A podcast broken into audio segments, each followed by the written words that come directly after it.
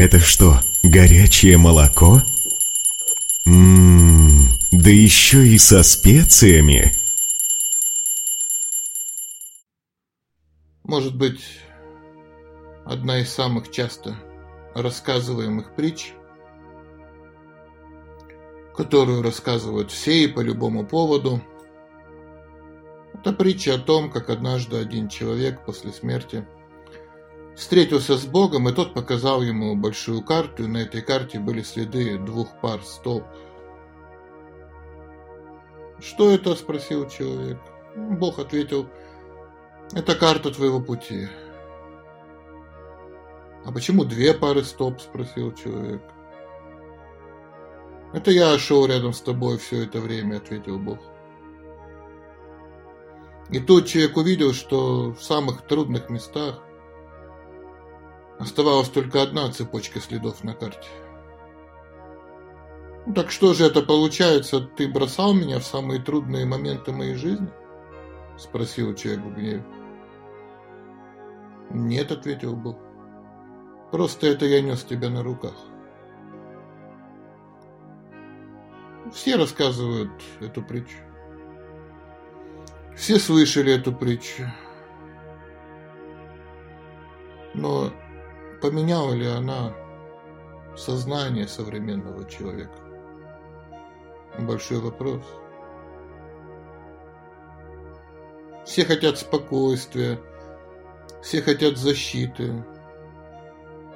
Но мало кто понимает, что мы уже защищены и можем быть абсолютно спокойными.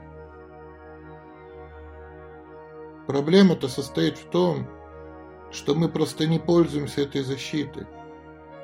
Зачастую даже отказываемся от нее, поэтому пребываем в постоянном беспокойстве. Откуда столько психологов? Почему психология стала основной наукой нашего времени? Да потому что человек думает – что он находится один в этом мире, что Бог его не защищает, что мир представляет из себя какую-то бесконтрольную систему, что все происходит случайно, что ни у чего нет смысла, что все просто так, делай что хочешь. Конечно, когда мы не понимаем систему, когда мы думаем, что мы одни, и в этом бардаке надо как-то выживать. Конечно, какое уж тут спокойствие. Но защита приходит, конечно же, защита приходит от самой абсолютной истины и выражается в разных аспектах. В первую очередь выражается в знании – и это значит, что мы должны по достоинству оценивать те знания, которые к нам приходят, которые нам доступны. Знания необходимо научиться принимать. Принять знания – это не просто купить книгу, принять знания – это принять наставника, учителя, который уже и скажет, какую надо книгу купить. Если мы сами выбираем, какую книгу покупать, то это не значит, что мы уважаем знания, принимаем знания, что это знание принесет нам пользу. Сначала нужно, чтобы нам объяснили, какую книгу надо купить. На санскрите знание выражается термином чит. Поэтому сначала надо почитать своего учителя, который нам скажет, какую нам надо уже книгу самостоятельно почитать. И тогда чит проявится в нашей жизни. Вот эту энергию чит надо почитать, изучить. И тогда чит станет частью нашей жизни. Вообще есть пять видов учителей – Первый вид такой немножечко не радует наши чувства. Первый вид учителей приходит как ужас, как болезни, как смерть, как несчастье. И они буквально сваливают ученика на землю. придавливают ногой его горло, так сказать, вливают учение в рот насильно. Эти учителя, они церемонятся с учениками. Из бесконечной любви к ученику они дают наисильнейшее, наибыстрейшее, наидейственное лекарство.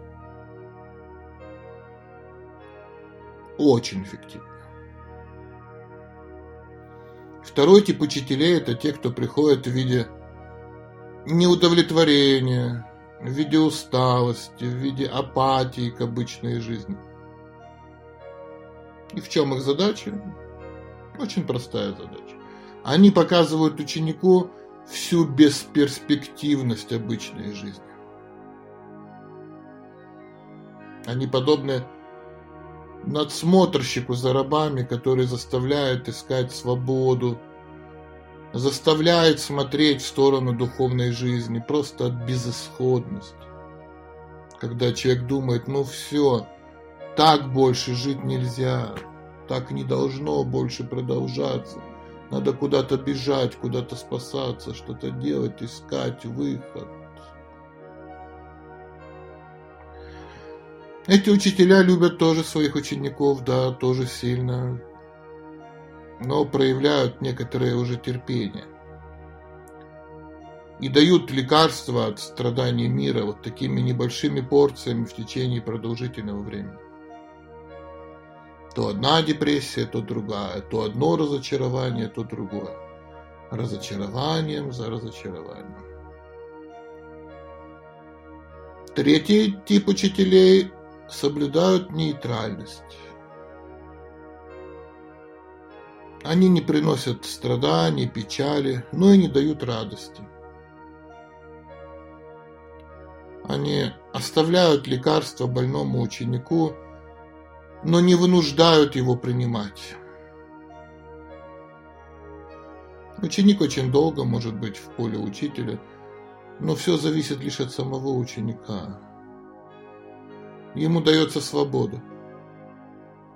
Это расчет на то, что ученик сам примет правильное решение, сам пробудет свой разум, сам начнет действовать, прилагать усилия в правильном направлении.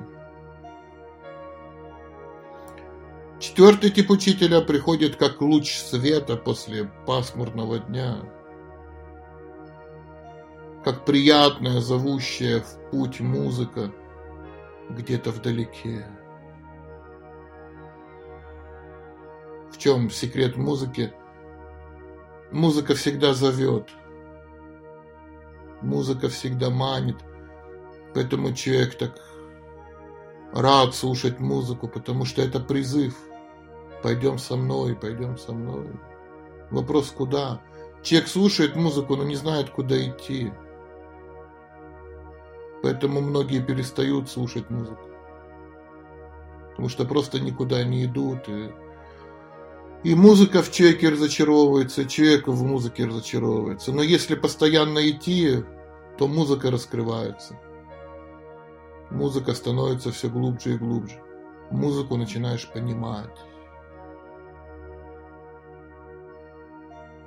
И тут духовное знание приходит как разворачивающаяся надежда на нечто светлое, на нечто счастливое в будущем, на, на то, что нас действительно ожидает счастье, к нему просто надо идти.